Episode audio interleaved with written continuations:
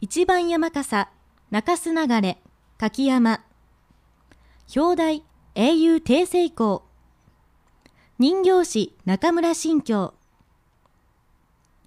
明来松、明の交換定子流と日本人平戸の医師の娘を母に持つ定神がアモイに渡り明の復興を願い秦と戦い皇帝より主政を賜り国戦屋と称す。